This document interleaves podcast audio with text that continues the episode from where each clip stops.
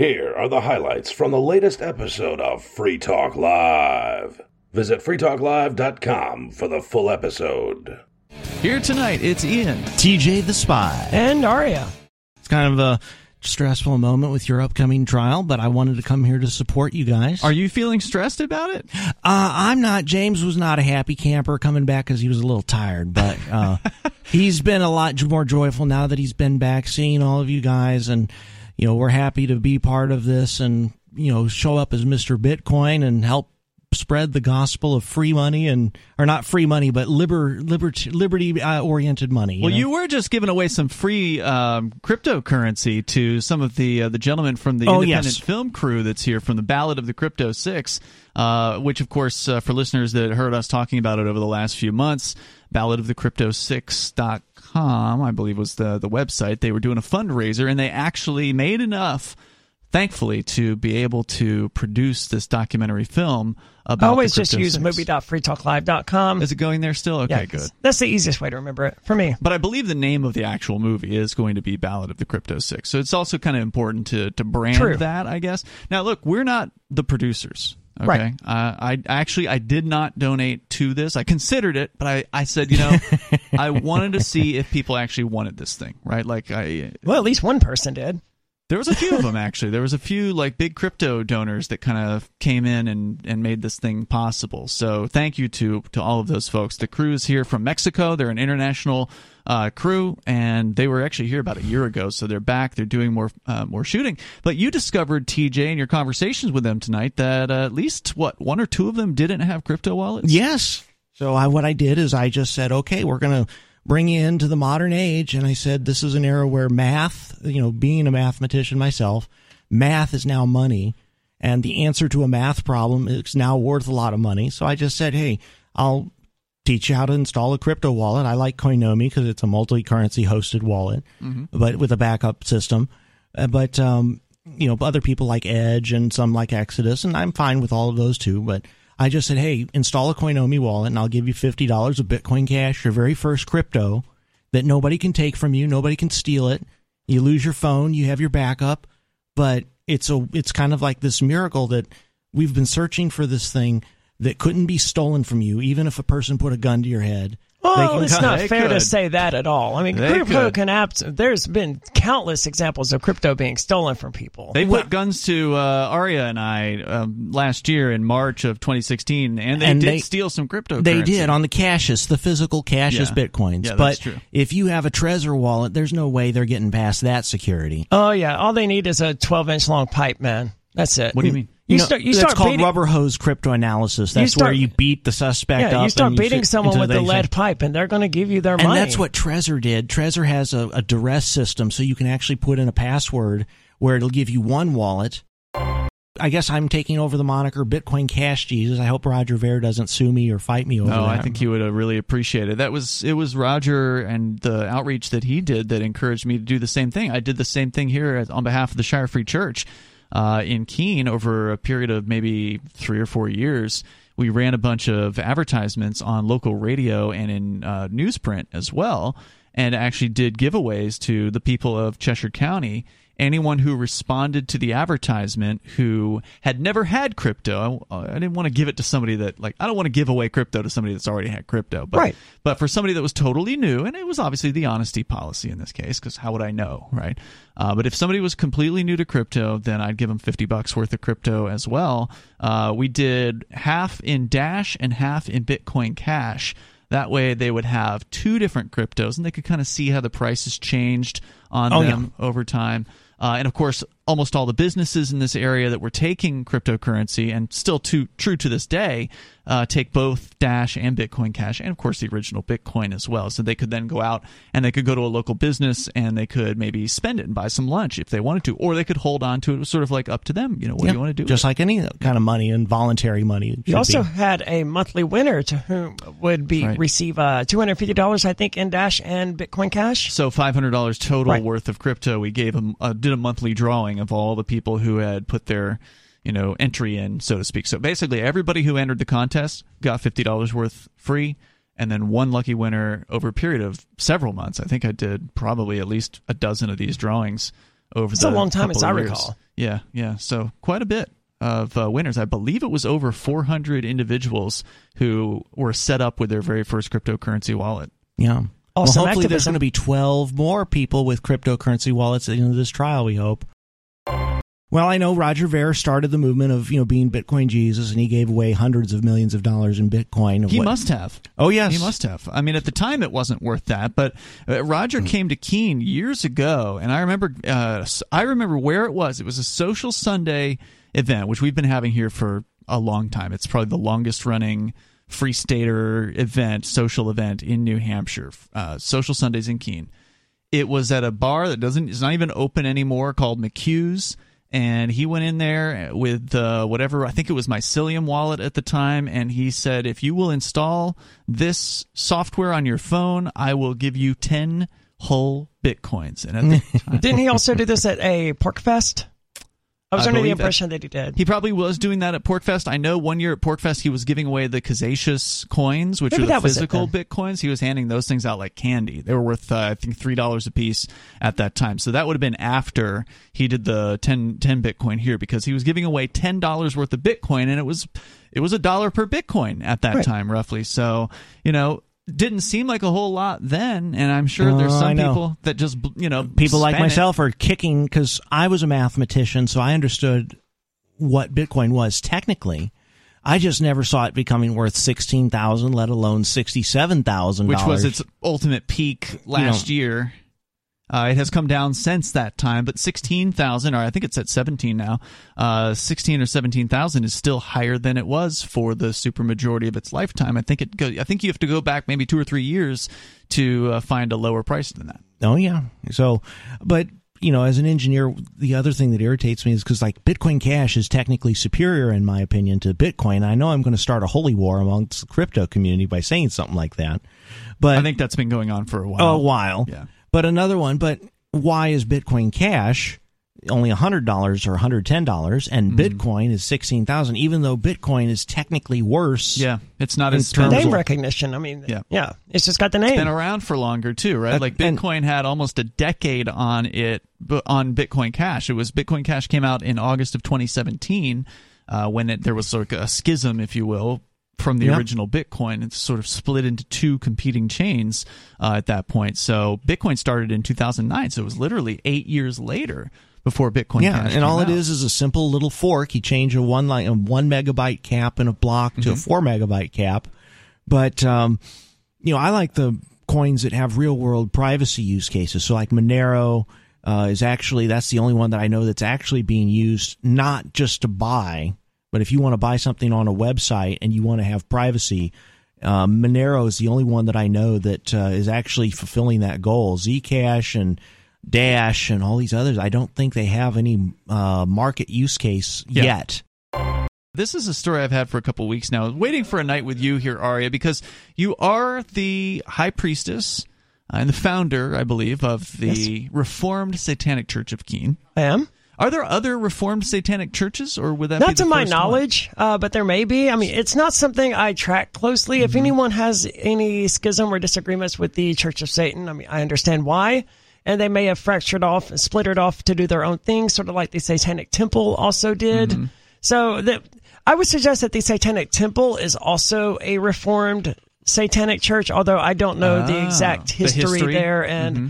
But the t- Satanic Temple, at the very least, it's more in line with what the Church of Satan was supposed to be than the Church of Satan itself is. It, but the Church of Satan is the one with all the branding. It's the Bitcoin of mm-hmm. the sat- Satanism world. Well, I would say these days the Satanic Temple has more sort of presence uh, as far yeah. as being in the news. In fact, I've got a news story here about their after-school Satan club that I want to get into. But since you mentioned uh, the Church of Satan, which was the one founded by Anton LaVey, is that right? I think so. Yeah. Uh That, and it's so far from anything LaVey had to say. So when, when you say maybe the uh, the Satanic Temple is closer to what their intentions were, what were their intentions, and how did the Church of Satan fall away from those uh, intentions? Well, the initial idea behind the Church of Satan was to give people who weren't Christians, who weren't overly religious, a a set of philosophies and ideas around which they could build I don't want to say philosophies, but their lives, their outlooks, their their goals, mm-hmm. so to speak. And the Satanic Temple, I think, captures this the best with its uh, seven tenets of Satanism. I don't remember exactly what they call them, but it's seven fundamental tenets, things like one's body is inviolable, subject to one's will alone. They're, they're very libertarian in how they approach things. Go ahead, Major, calling from Michigan. Aria, I got a quick one just for you. I think it's oh, Nissan is making an electric car named after you. Oh, so your name must be mean something out in outer space there. I don't know. Nissan, I mean, I know what, what my name means down through history, but when you just, say it's named after me, what do you, what do you mean? Aria. That's what they're calling the car. Uh, Aria is a common the word. Nissan Aria. Yeah, they're calling it one of their Nissan E Vs an Aria. Huh. I mean, Aria that's that's like great a, and all, but song, right? Yeah, Isn't Aria is a type of operatic piece. Oh, it's spelled differently. Right. This one's spelled A R I Y A. Is that also a song, or is it? I don't think else? so. Hmm. R A R I Y A. A R I. Yeah, I don't know what that is, but it's it's not the operatic song or type no, of song, rather. I was not aware of the definition of your name, and I just thought it was kind of cute. There you go. That is cool. Thank you. Thanks for the uh, heads up. Anything else? No, no. Hey, I'm not done. Okay. You're still here. Yeah. Okay. Good.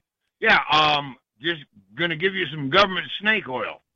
Uh, old Joe Biden, he's uh, created this Green New Deal, right, where we all got to not drive our cars anymore and everybody needs to ride a skateboard and eat bugs and such.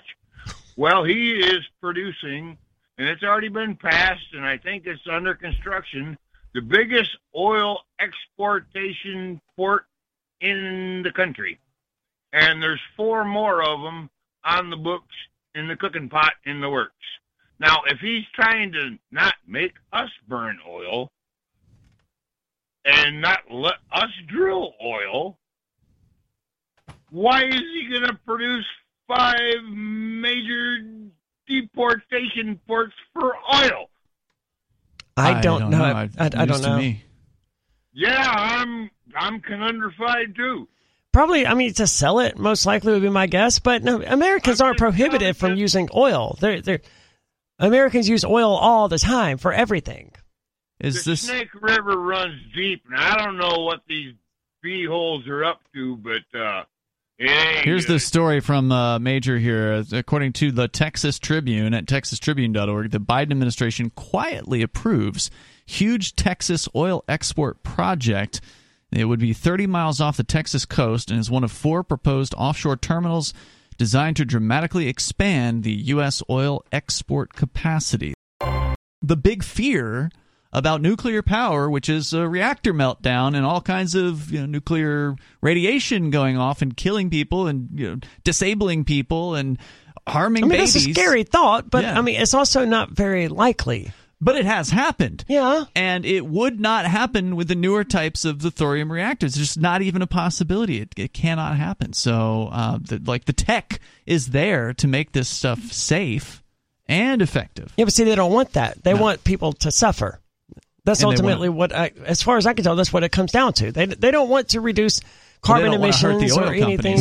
Well, they don't they, care about the oil companies. They, they, they do want, care. That's, they're getting they want a to lot hurt of money. us. They're getting a lot of money from the oil companies, right? Like that's well, I meant the average it. leftist, oh, who is all anti-nuclear energy, pro, sure. you know, got to control the environment. Th- those kinds of people, they they don't care about anything except making sure that individuals suffer. Mm. Yeah, they they are willing to see individuals suffer in order to supposedly help the earth. Whatever. Well, they think that the two are like proportional. Like the more people suffer, the better off the earth is doing. Yeah, they because do seem to think that they've. They think that suffering or martyrdom is the way to solve problems. So the more people are suffering, the more problems are being solved. Does uh, Satanism have a perspective on suffering and, and martyrdom? Every individual has their own understanding of suffering and martyrdom, and mm. Satanism embraces that. As far as a codif- the individual's yeah. choice, you mean? As far as a codified idea about this aspect of reality or that aspect of reality, it doesn't really have one. Mm. It's just... Whatever the individual believes, as long as they don't harm others, it's fine. So you were getting into, uh, a little while ago, we were talking about the Satanic Temple, which is sort of a newer iteration on Satanism, and then there's the original Church of Satan. You're the founder of the Reformed Church of Satan. Yeah. And so you were kind of telling us some of the founding principles of the Church of Satan, and then I don't think we got to, like, why they didn't reach them or why they don't stick to them. Right. I mean, there's many ways in which the Church of Satan doesn't actually stand by the thing, but they're supposedly, you know, pro-reason, pro, pro-compassion, mm-hmm. anti-violence, anti-oppression, anti-tyranny, all of those wonderful that things. Sounds good. Right.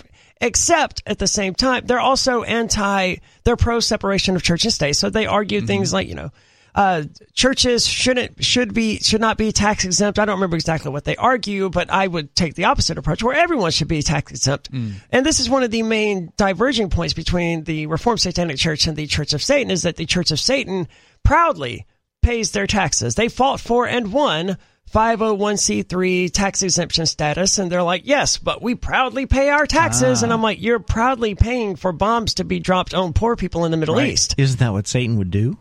No, that's what the devil would do. Okay. Satan and the devil are not the same thing. I'm not sorry. If, no, I'm, not, you got to yeah, forgive that's a good me. Question. That's a good yeah, question. Not if you read the Bible in any realistic sense. And obviously the Bible is just a metaphor. It's just allegory, allegory and metaphor. There's no truth. Or I mean, there's human truth in it, but there's no factual basis to it. The stories the, aren't yes, per se factual. Thank you. Lucifer, Satan, however you wish to call him, uh, he's not the devil, according mm-hmm. to any Satanist. And almost all Satanists agree that this isn't an actual existing person. That's sort of beside the point. It's just mythology. It's a useful way for us to draw meanings from a story. Like, I know that Harry Potter isn't a real character, but that doesn't mean I can't take away lessons from the story of Harry Potter. And mm-hmm. that's sort of what we have here with Christianity and its mythology and Satan and Lucifer and Yahweh. The story of Lucifer is almost identical to the Greek mythology, Greek myth, mythological story of Prometheus, who stole fire from the heavens and brought it to man and said, "Here, forge your own mm. destiny. You don't have to be beholden to the to the rulers." Did they actually steal that from? Because a I, lot of the Christianity, I don't know. He's called the light bringer for a reason, right? A, a lot of Christianity borrowed uh, yeah. or stole, whatever you prefer to call it, ideas from other religions. With the more Uh, the previous religions that came before. The like similarities the between Prometheus and Lucifer are certainly a few too many to just write them off, but mm-hmm. it, it's also sort of a hero with a thousand faces kind of thing by Joseph Campbell, which is this idea that all all stories by humans, ultimately, they all share they a, a bunch of common line. Elements. Yeah. So it, it, they could have stolen it from him, and it could just be some aspect of human nature that humans repeatedly that leaked into our mm, stories. Could be.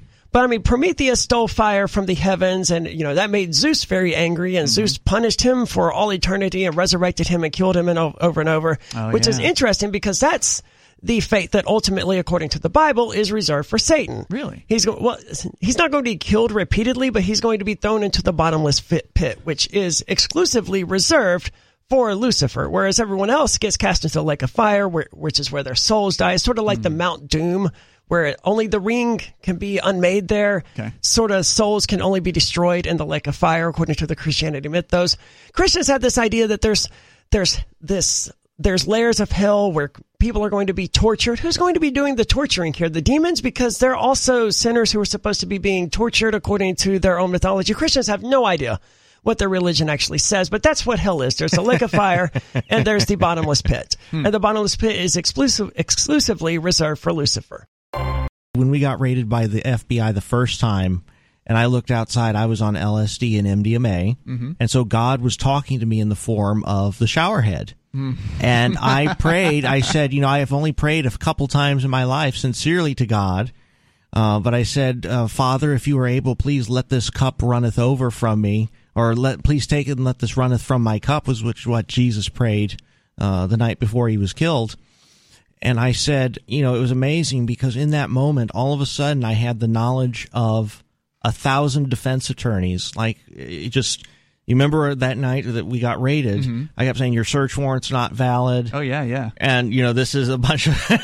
you were giving it to them, for sure. Oh, sure. For sure. And, um, you know, it was just amazing to be in that moment because all of a sudden I had this intense legal knowledge just dumped into my head through mm. divine means. And I thought, boy, this is going to be a really hard thing to explain that, you know, how do I know so much about the law, even though I haven't been a lawyer? I don't remember reading about the law. I don't remember how. I just, it's just one of those things I've always seemed to have known. But, mm. um, I said, uh, that was the one time I said, oh gosh, I need your help because the F B I is coming through mm-hmm. and there's a lot of drugs in the room, and, and James was selling all of his guns, and I thought, oh God, we're going to prison. We're all gonna, you know, this is not good. And so I flushed all the marijuana and cocaine and M D M A down the toilet. Be sure to keep saying this on the air right. where the it's F B I is absolutely listening. Oh, good God, they don't care. Because they even said okay. the night of the raid, they said, ah, oh, interesting baked goods in the fr- fridge. And we had some really dank They didn't Rice have a warrant treats. For that, but you keep talking, they're going to they're gonna get a warrant. For something that happened seven years ago, there's something called the statute of limitations. More importantly, there's the... What's the statute care. of limitations for drugs? Uh, possession? Yeah. Or, or conspiracy to distribute. I think it's ten years. Uh, okay. All so, okay, you know, but yeah, I assure you they did not care about the drugs one well, they, moment. Well, they couldn't. Their warrant didn't have anything to do with that. Right. Mm-hmm. Right. I said our judicial system's like Clue. It was Ian Freeman with the Bitcoin in Keene, New Hampshire, and then I have to prove or disprove the suggestion. So uh, let's get back to it. I'm glad you had a positive experience with uh, with the universe and or God, however you want to describe it. That knowledge came from somewhere, right? We don't right. know uh, where that came from. And uh, to come back around to what you were saying, Aria, like Satan, God, those don't really exist per se in the satanic belief system, but it does sound like you believe in good and evil. Yeah, I would say so. Mm-hmm. I mean, I believe in human beings, and humans have the capacity for, well, good and evil are labels, right? Human mm-hmm. beings do stuff, and some things we, we say are good, and some things we say are bad. Sure. But, I mean, the prosecution thinks they're doing good right. by oh, yeah. coming after the Crypto Six, we presume. And, you know, that's true in in everyone. Everyone has the propensity to do good things and to do evil things. Mm-hmm. I, I do think that the whole of human history is sort of this battle between the darkness of humanity and the light of humanity. I tend to agree. Which, yeah. I mean, and we see this everywhere, where the, the darkness in humanity manifests itself as the state and the desire to control and tyrannize right. and oppress, versus the the light of humanity, which manifests in things like liberty and love and compassion Generosity. and empathy. Yeah. yeah. Right. So I think all of human history ultimately is just that that battle, humanity fighting over its own soul. I believe the Muslims refer to it as the uh, internal jihad, that when the Muslims talk about jihad, they're actually talking about the, uh, or they, they use the term greater jihad. So that describes the internal jihad, the struggle within oneself to go towards the right. light. Uh, that is when, when you hear Muslims talking about jihad, that is generally what they're they're talking about. The After School Satan Club is now causing a stir at a California elementary school, according to the San Francisco Gate. Eric Ting, writing for them, uh, he says the new After School Club at Golden Hills Elementary School in Kern County's Teca- no, that's the most conservative county in California. Oh, Kern County, Bakersfield. Oh, it's red, red, red. Tehachapi is the apparently the the I guess the, the town. It must be an Indian name, uh, called the After School Satan Club, is drawing community outrage. And that's largely the point. For Why? You don't have, just don't go. Oh, but it's at a government school. So, so. is the Bible club that I right. that they had at my school every break when I was in the seventh, eighth, and ninth grades. Yep, and now you have uh, successfully predicted what is going on here, right? Ah, there's a okay. there's a Bible club at the school, and so the Satanic Temple wants to get involved too. So for years, the Satanic Temple, a group that the Washington Post described as, quote, a non-theistic religious organization advocating for secularism and scientific rationalism, unquote, has been launching these clubs in public schools where evangelical Christian groups, namely the Good News Club, have their own meetings.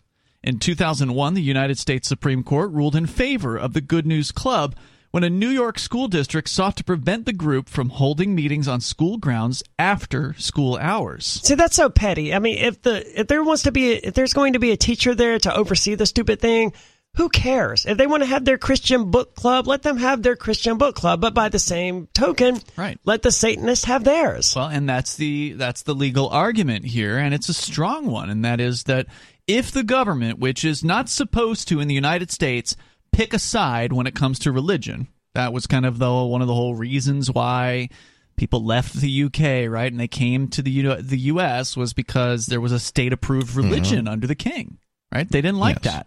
Well, there so. still was when they came here. That's one of the great myths of the United sure. States, is that the Puritans wanted religious freedom. They didn't. They just wanted to uphold their religious beliefs and right. have a system based on theirs. That's why they underwent the Salem witch the Pur- trials. And the Puritans and the you know Puritan history. But, uh, you know, it's funny because I was an atheist. Well, I was an atheist until I tried to off myself, mm. and then I found myself in the E R. Just absolutely wonderful experience, being you know out of body and not needing to breathe, not needing. Oh wow, to, you had an out of body experience. Oh, very much so, and it was wonderful. Mm. And uh, you would know, you say it was a near death experience? Oh, Did it was definitely. Well, that was, it was beyond a near death experience. So, because, did you have the light at the end of the tunnel? Like, no, I it? had a pure blackness and a mm-hmm. something like myself that was thinking at me. I do know one of the weirdest things I've ever experienced was I needed to move a Mazda R X seven that my dad had given me that was a piece mm-hmm. of crap to a mechanic to actually get fixed and worked on. And I had a reasonable idea of what I was doing. I was almost positive I took the locking plate out of the steering wheel, which is what causes a steering wheel to lock up when uh-huh. the key's not turned. Right. It's called a locking plate. And if you move that out, then you can continue steering a vehicle even, even, with, though it's even with no key in. Yeah. However, I apparently didn't, and we got to the we got to the mechanics just fine, and it was you know three miles down the street, everything was just fine. But as soon as we went to move it into the garage, steering wheel locked up. Ooh. If that had happened at any point in that journey while we were going forty miles per hour, we all would have died, wow. me especially. But it didn't. Yeah. So I mean, I don't know. Maybe there's just some mechanism in place that I don't know about, where if a like vehicle's, the holodeck safety protocols in Star Trek. If no, we get something to... way simpler, which is that if the wheels are turning, don't lock the steering wheel. That's probably what mm. we were actually dealing with, because from an engineering perspective, duh, you don't want the steering wheel to lock mm. anytime the wheels are moving. So there was probably some control mechanism in there for that, but I don't know. Yeah. The, uh, Bonnie and I have read a couple books about near-death experiences. They're all really, really interesting, and they all have very similar circumstances. They have shared experiences. These people have these near-death experiences, and um, some of them have them as children. And so the guy that did the wrote the book, Melvin Morse, I think was his name. Uh, he did a study on the, the children, right, that had these these near-death experiences, and it was just absolutely fascinating stuff. It sounds like you were. In the yeah, my therapist, you know, she was curious. She said, "Why did you have a positive one? Because some people have a near-death experience and they have kind of a like evil, cra- craw- crawly things trying to grab wow. them." The, that was not uh, communicated no. in this book. So, you know, some people when they have a near-death experience, they they have like panic, like a, the fear of death. I think, hmm. uh, but for me. I don't know if it was because I struggle with depression sometimes that it's like, wow, you know, that's just a lot. And I was on a lot of drugs, like a, mm-hmm. a sixty milligrams of alprazolam, which is Xanax. Well, that was one thing that they actually looked at in the study, because a lot of the people in the sort of the standard medical community, they don't they don't believe in this stuff, right? They say, oh, well, you're on a, you're on a lot of drugs, so of course it was sure. the drugs that, yeah. that did it. Well, it was and the they, drug- they controlled for that, and they found that, you know, these people that they, they talked to uh, were not on on those drugs.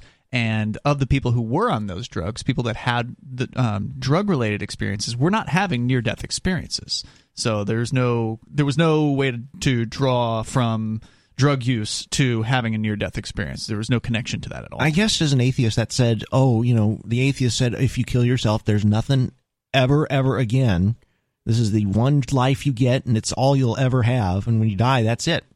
And it was one of these things of, you know, oh, boo, who says that's it? And who says God doesn't exist and that he isn't real? Because it's just so, you know, for me, it's I said, I don't believe in God. I know he's there. I can't prove it to anybody. Let's go to uh, Chuck in Washington State. Go ahead, Chuck. I just want to say it's an honor to uh, be on the same line as, as the high priestess of uh, the Satan Club today, I guess. The Reformed Satanic um, Church. See, that's that's what I like about the Reformed right. Satanic Church. I appreciate that, but it shouldn't be an yeah, honor. Um, all high priestesses, all high priests, all priests, all rulers, all leaders, all everyone, they're just flesh and blood, normal human beings. Well, you know, this really does. Here's why, uh, why I keyed up on this, because we constantly hear people that listen to right-wing talk radio, uh, they sit there and they say that they're Oh, they don't allow prayer in church, or, or I'm sorry, prayer in School. schools, and, and uh, you know, all of this stuff about prayer in schools and everything like that. But, you know, what really uh, kind of makes that argument just so ridiculous is the fact that there's Satan churches or yeah, that are trying to go into the schools and develop their own programs, like the Good News program. I I, I don't know. I, the Good I, News Club um, is a Christian program, just to just to clarify. Yeah, exactly. Yeah, yeah right, right. That's what I okay. meant to say. So, you know, they do allow prayer in schools. They do. They uh, don't allow state-run organized prayer in schools. Yeah, and you can still, if you are at a government school, you can pray all you want to pray, right? Like wherever you yeah, want to pray. It depends. If you're an administrator, like in New York City, I wouldn't recommend it if you're a teacher praying. I was talking about a student, but a student, yeah, students, students yeah. have freedom to pray all they want. But yeah, you cannot lead as a teacher and a uh, some sort of a prayer thing well, during school hours. I don't know if that's exactly accurate because I, I mean, I live in Washington State where we just recently had. a football coach, uh, you know, avoid legal entanglements because he decided to take a knee or something like that afterwards. You know, saying a word of prayer, or I don't know, something like that. And yeah, they have all. It, it was almost certainly, and not having heard the story, I would speculate that it was almost certainly a moment of silence. That's what they. That's what something. they did when I was in school. Are we and, talking about during a football game, or are we talking about during a class? Either way, no, it's a, during a football game, but it, yeah, it's it's it. I mean, I it, it all depends on. See that that has the potential to disrupt the the taxpayer-funded educational uh, environment. The football you know, game does absolutely get rid of it. Well, yeah, it really does because you're you're uh, a, there's tons of student bodies. I mean, let's talk about the Texas football problem real quick here. I mean, that's bigger than life down there, but. You know, there's at least one day a week where the entire student body or sixty percent of them is tied up with the whole idea of stuff that happens on the, uh, you know, the, the, the basketball court or the football field. Mm-hmm. And now you got this guy. Well, uh, look, I wouldn't tell somebody that they can't play a, a sport. I mean, no, I was being sarcastic. They should be able to do it. However, I don't want to pay for it. Apparently, in two thousand one, the U S Supreme Court ruled in favor of the Good News Club when, at the time, a New York school district sought to prevent them from holding meetings on school grounds after hours. Supreme Court ruled the district uh, could not discriminate against groups based on their viewpoints. Because comparable secular groups were allowed to operate, the Good News Club must also be accommodated. Makes sense. Yep. Uh, I'm good with it. The ruling not only opened the door for religious groups meeting in public schools, but also for the proliferation of the after-school Satan clubs as intended counterweights. The clubs created controversy in Moline, Illinois, and Lebanon, Ohio, earlier this year. So, where was that first one? Uh, Moline, Illinois. Okay. A mother in Tehachapi and a volunteer for the after-school Satan club said, her name is Lauren May, she says, the initial reaction is definitely that of shock and disgust. She said further in an email to S F Gate, there's also a lot of confusion between the Satanic Temple and the Church of Satan, which are two different things. They definitely do seem to think that we're devil worshippers, which we are not. We don't believe in a supernatural Satan. And you would agree with that, right? Absolutely. Right. I mean, most most Satanists, probably even the ones from the Church of Satan, don't, don't believe in an actual existing supernatural or natural Satan.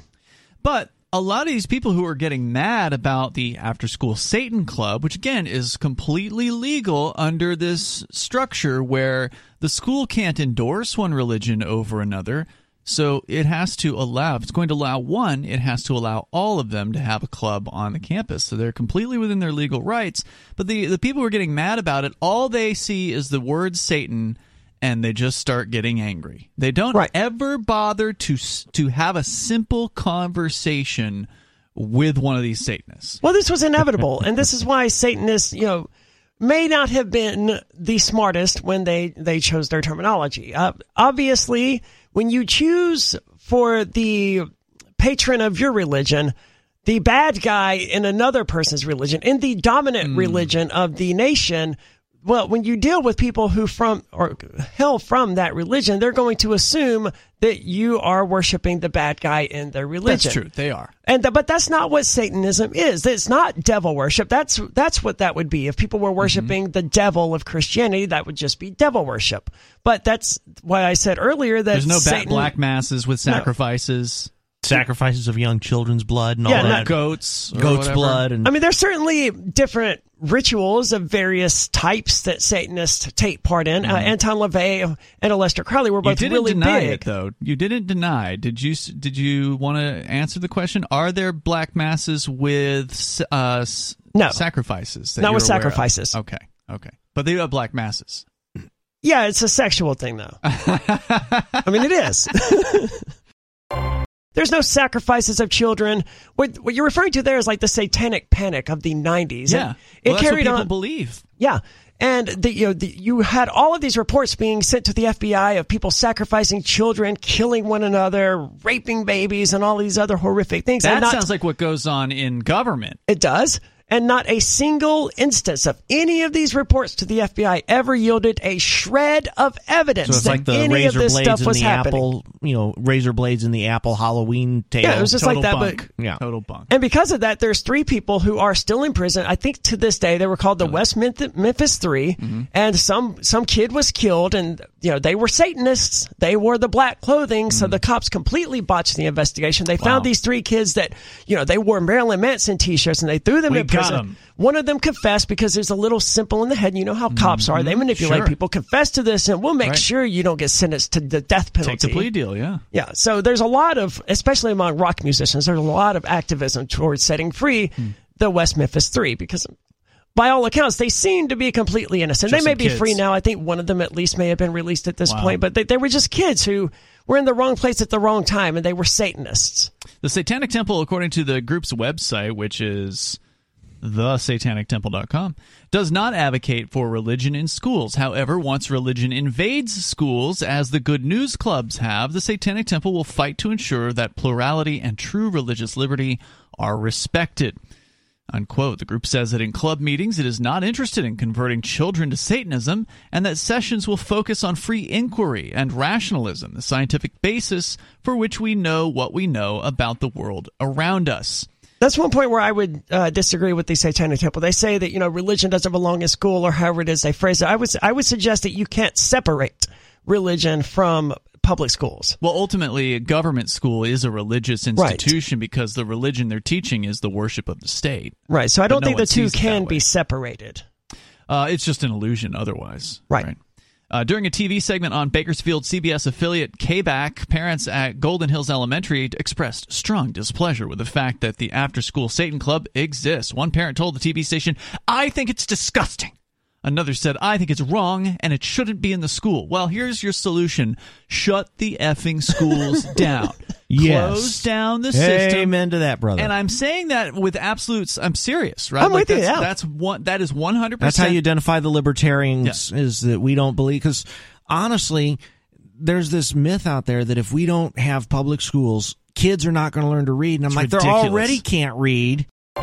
Back in the nineties, it was a big deal, like a gay club on campus or whatever. Was it just a huge, like you couldn't have, like all oh, the yeah. parents would throw a, a huge fit saying we were indoctrinating the children and trying to make them. Right. And it's like, well, no, it would just be nice to know that there are non, non-heterosexual people here that are like me, you know. I... But uh, did, I, did you actually encounter that in the nineties or was that just something you were aware of? You know...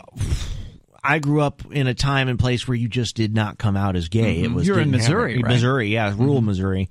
And so, you know, Matthew Shepard got strung up and beaten. Is that the Bible killed. Belt? Um, I would say Missouri is fairly conservative, not like Oklahoma or Kansas mm-hmm. conservative. Because you were but, the Bible Belt for sure, right? Yeah, I, I don't know that I would call Missouri the Bible Belt. There's Saint Louis okay. and Kansas City and uh, Columbia, Missouri. Okay, but the rest of the state's pretty red, and so I grew up in the red part of the state, and. Um, You know, it it um it was something you just didn't do. Mm-hmm. And even and mom was terrified. My mom was more. Did she ter- know you were gay? Yeah, and she said, okay. "Son, son, please don't," because Matthew Shepard got killed in Wyoming mm. back in the ninety-nine in my senior year of high school, and there I was, and so I said, "Yeah, that's not something. If I, if you want to keep on living, you just best keep your mouth shut." Is mm. kind of the thing. And I lived in fear for a long time until wow. I turned twenty-one and learned how to shoot a gun. And then I said, nobody ever called me the F A G word again. A San Francisco or former, sorry, San, we were just talking about San Francisco, San Antonio, in this case in Texas, police officer has been indicted, which those words are almost never put in the same sentence together, because no, normally when a cop shoots at somebody, they're found to be completely justified. They have no penalty whatsoever. The worst thing that happens to them is they get a suspended time off where they get paid. Or they get fired. Yeah. That's the you know, worst case is they usually get fired. But That's very, like if it's really bad. Right? I honestly think the uh, George Floyd, Derek Chauvin inc- incident may have been the turning point with some of the police brutality in the United States. Maybe, hmm. Obviously, we're not going to immediately see every cop who does something evil being prosecuted. But that to me, that that was the pivoting point where police began being held accountable for their horrific crimes against humanity. I hope you're right about that, Aria. I, I really do.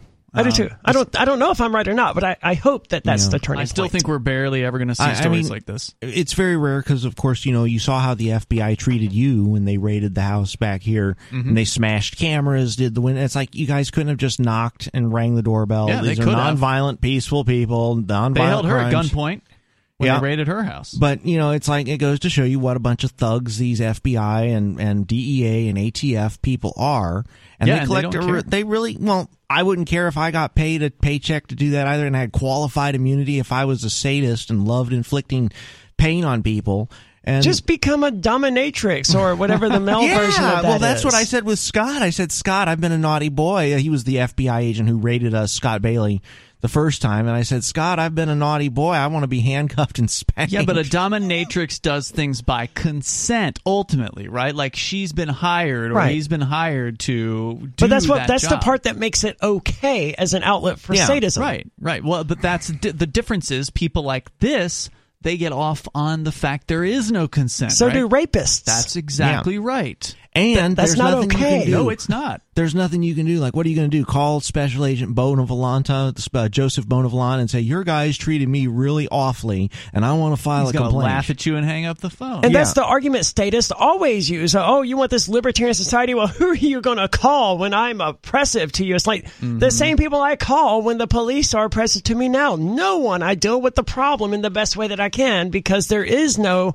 mechanism in place for me to say, hey, look, the F B I was a bit aggressive when they threatened to shoot me as I stood there naked in my stairway at six oh, o'clock in the morning. Too? I was almost completely naked. I was I wearing was a pair totally of underwear. Naked the first raid, but well, you I'm were hardcore. taking a shower. I was sleeping in San Antonio. Teenager was just eating his sandwich in the car that he just ordered from McDonald's. That is the and saddest. That, that that is so sad for so many reasons. Like he could have gone inside. First of all, it, it's sad the mental image of some teenager sitting on his car just chowing down on a quarter pounder. That's kind of sad in of itself. But while he's doing this, he gets shot by a cop. It could be that the inside wasn't open. You know, a lot of oh, these true, a lot of these fast food places after COVID, they've just said, yeah, we'll just go drive through only. And then they sure. don't have to clean up the drive or the you know the dining room. They don't and have they to have they can blame it staff. on the health inspectors because the health they say, oh, if you have a dining, everyone has to wear a mask. So it's a lot of restaurants they've deliberately. But even when the masks have gone away, they're still some of them are still keeping their dining rooms closed because it's just a cost, cost savings, right? And they, and they say, can't oh, find can't, people. Yeah, they, they can't say, find workers. Yep. So uh, anyway, what happened in this video? And I don't know uh, if you guys have seen this. I have not seen it. It's pretty awful. I can imagine. Uh, but basically what happens is, and I don't know if they uh, if they have the actual link on this page. No, they don't. Uh, but this kid's just eating a sandwich in a car. Cop notices his car. And this is one of those circumstances where the police having body cams is definitely working in the favor of the victim, right? Because there's body cam footage of this. And if there wasn't, then it would be the cop's word against this kid, and the kid would probably be under arrest for threatening the cop because the cop would say that he felt like his life was in danger. Oh, the kid pointed something at me. and Well, the kid you know. was wielding a chicken sandwich, yeah, yeah. which is deadly. Let me chew your arteries. And uh, But no, what happened was Brennan, the officer, said, uh, he verbally says, hey, I see, I'm, I'm paraphrasing, right? Uh, I see this uh, car. It's the same one that ran from me the other day. And wow! So he how big is this town that there's only four different cars in it? Yeah, he he walks up to this guy's car and just starts shouting at this kid who's scared to death about this psychopath that's just yelling at him like a lunatic. Uh, and I, I, you know, I'll see, I'll see if I can review the footage somehow to see exactly what it was that he said. He's like, "Get your hands up! Get out of the car right now!" and just starts firing. Oh my God. And this kid, like, close, he's closing the door and he, he puts the car in reverse and, like, peels out of the parking I don't, lot. I don't, I can't say that I blame him. Luckily, he survived this onslaught of shots from this cop. He was uh, seventeen years old. He's still alive, apparently. Eric Cantu was taken to a hospital in critical but stable condition. His family announced he was released from the hospital last week. So, again, this happened in October. Uh, so, he, you know, I don't know how many holes he had in him, but it was probably more than one. Uh, but he managed to get out of the, the parking lot alive. Thank uh, thank goodness. What um, happened next, man? Because it's not like he could call the police. I'm like, hey, someone just shot me. Well, the cop had radioed in, right? So the police did know that there was something going down on that location. So certainly okay. someone else was dispatched to that scene. But this kid was in the hospital for more than a month. Even if he was the guy that ran from the cop. Oh, he's got a fat lawsuit against the city now. I hope he I mean. does. But even if he did run from this cop, yeah. that still is not justification for shooting at him. No, that, that's not. You don't give people the death penalty for running from a cop. Even if, as you said, even if we're assuming that this is the same vehicle and the right. same kid, that doesn't warrant the death penalty. Uh, the video of the shooting has been seen around the country. Brennan's attorney says his cop uh, client wants his side of the story to be known. Well, okay, I guess that'll that'll happen in court. Uh, he, he didn't say anything about it. The attorney, Nicholas LaHood, said, quote, "We anticipate more information will be revealed that will further shed light on this incident." I if mean, can- I'll hear him out, right? But sure. I, I, it's going to be really hard to justify what I've heard. The video speaks for itself. If convicted, Brennan could face up to twenty years for the attempted murder charge. Each aggravated assault charge carries a maximum potential penalty. Oh, he's got penalty. multiple charges? Apparently. Good. See, that you're, you're right. The, he's going to plead down to make some of the other charges go away. Uh, yeah. Each of the aggravated assault charges carries a maximum penalty of ninety-nine years. On the night of October second, while Brennan investigated a report of an unrelated disturbance at the McDonald's, the officer who was fired less than a week after the shooting saw a car that he said had fled from him the night before. He called for backup because he suspected the car was stolen, he said. Why? Just because he ran, I guess, or whatever? Brennan, I don't know, man. There, there's so many weird logical steps to take here. I mean, they're not logical steps, obviously, but there's so many weird assumptions to make. First, I assume that's the same car I saw last night. Second, I assume it's the same driver. And third, the best way to deal with this is not to run the plate or to get out and calmly question the guy, is to whip out a gun and start shooting him. Yeah, I mean, the, the way this is described in the news media, it makes it sound like the Okay, so the kid does back away before the cop draws the gun and starts shooting. Well, you can tell. True.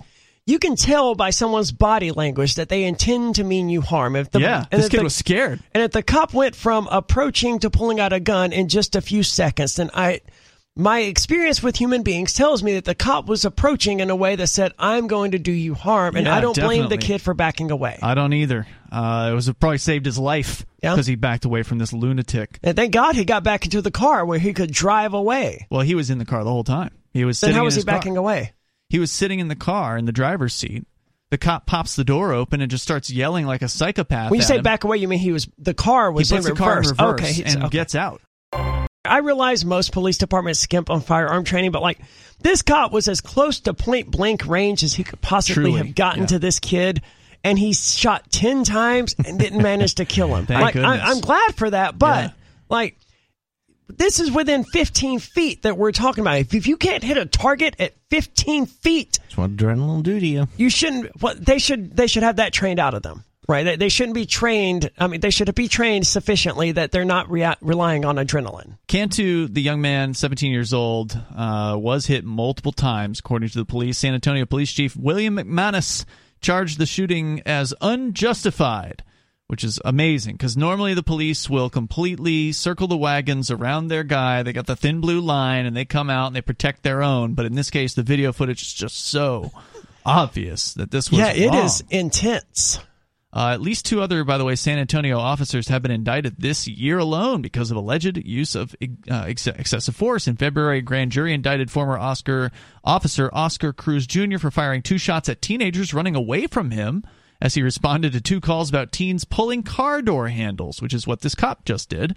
Uh, he was charged with deadly conduct. Michael Brewer, another former officer, was indicted after placing his knee on a handcuffed man's head and neck. He was charged. Oh, you with, definitely don't want to do that. Yeah, yeah. No, Char- charged with unlawful restraint In that case, both of those incidents were also recorded by officers' body cameras. You know, there was a big debate when the body cameras came out, came around within even the libertarian community, because some people said, yeah, okay, this is going to help in certain circumstances where the police do bad things and it gets captured, but in some cases it can be used against sus- uh, suspects or whatever to convict them of things that otherwise they wouldn't be convicted of. Um, some people believe that they could be tied into a centralized database with like face scanning and try to identify people just by maybe one day, but walking around. We're, we're not China. We we don't have the we're not investing in the A I to make those sorts of things possible that at we this know point. Of. That yeah, I mean, we're becoming yeah, more could, like though. It's in the hands could. of like Facebook and Twitter and other companies that I mean, it's not quite as bad as it is in China. In China, I would absolutely agree. I don't want my cops to have body cameras because I know that's all networked together and they've got A I analyzing it yeah. and doing facial recognition. In the United States, I know when I go to Walmart that there's a facial recognition system and they're going to identify me, but they're not going to turn that information over to Keene P D. Let's go to the phones though first and uh, talk to Sarah in New Mexico. You're on Free Talk Live, Sarah. Oh, yes, sir. I just want to say, I am a, I got a co-op membership, and the, the, what, it was only like ten dollars per year, but I, I'm just trying to think, like, why is that such a big deal to the store? Why, why they want you to be like a member? Is this what you called in about, yes, Sarah? Yes, that's what she called in about. What so, the hell is wrong with you? So you don't know what a co-op is, right? Well, I, uh, what, is it like a, I just think it's an organic health food store. That's all. Sure, that's have. what it. Organic. That's what it is, right? That's that's what it obviously is. But a co-op specifically, because anyone can open an organic health food. Co-op store. means like cooperated, right? Correct, cooperative. Uh, it is owned by the members in t- in theory, right. right? That's the idea. Is that the members actually co- collectively. own this business, and they have the ability to do things like attend board meetings and vote on board members and and things like that. Uh, so that's that's what it is. In the same way, there's also credit unions. Credit unions are run in a similar fashion, where each member of the credit union is a supposed co-owner of the uh, the credit union. The same thing is true with a co-op grocery store. So yeah, congratulations, so, so. Sarah. You are an owner in something now. You capitalist pig. yeah, but the ten dollars, what is that going to really, uh, ten dollars is a membership. What is that going to do? I'm just scratching my head. Like, how okay. am I supposed to? Let me see if I can make this clear. Places? You don't get to be a member because you walk in and buy something. You have to explicitly choose to be a member of the store. Most of these cooperative stores will allow anyone from the public to walk in and buy something off the shelf. They will only allow certain benefits to their membership, which may include buyer's club or whatever. I'm not a member of one of these things, so I don't know what all the benefits are. Maybe I can't imagine discount. anything worse than joining a co-op. Yeah, I have no interest no, in running a grocery store personally, but, was, huh? It was ten dollars, ten whole dollars. But ten dollars is like worth five dollars from the inflation that was last year. That's Sarah, true. I understand that. You say this is ten whole dollars, right? Like it's a big amount. But no, she's same... saying it's a small amount. She's saying it's worth what five dollars was two years ago. And okay. she's right. Right. Uh, but so, I thought she was saying both. We're like, on the one hand, you know, this is a lot of money. And on the other hand, you know, what, what ten dollars as opposed to five or twenty-five, what's the ten dollars? And I think it could be under state law. You're required to have a contract, and one party and two two parties, you can't have what's called a blank contract where, like, I say, Ian, I'm going to give you five thousand dollars. Mm-hmm. It has to be, Ian, I'm going to give you five thousand dollars in return, in for, for return yeah. quid pro quo. Consideration. Consideration. And you just can't gift something away. So it might be that their membership rules require them to charge a ten dollars fee they to have enter to, a contract. They have to charge something for the membership. I mean, it could have been one dollar. It could have been one hundred dollars. But they that's how you keep set- the riffraff like Sarah out. Oh. You just listened to the new extended Free Talk Live Daily Digest. We felt this format was more appropriate for our podcast audience and decided to make it our official podcast. If you subscribe to the Daily Digest or full episode R S S feeds, please resubscribe to the main F T L podcast feed, which you can find at feeds dot free talk live dot com. The other feeds rely on a third-party service, and though they'll have the same content, we can't be sure how long they'll stay online. If you still want the entire radio show, you can listen live every night from seven to ten Eastern at free talk live dot com. Full video archives are at video dot free talk live dot com, or tune into our twenty-four seven stream for the latest show at listen dot free talk live dot com. Free Talk Live's amps will continue to receive the full two-hour radio show with no recorded commercials via podcast through Patreon, so please join amps dot free talk live dot com for just five dollars a month. Thank you for listening to and sharing Free Talk Live.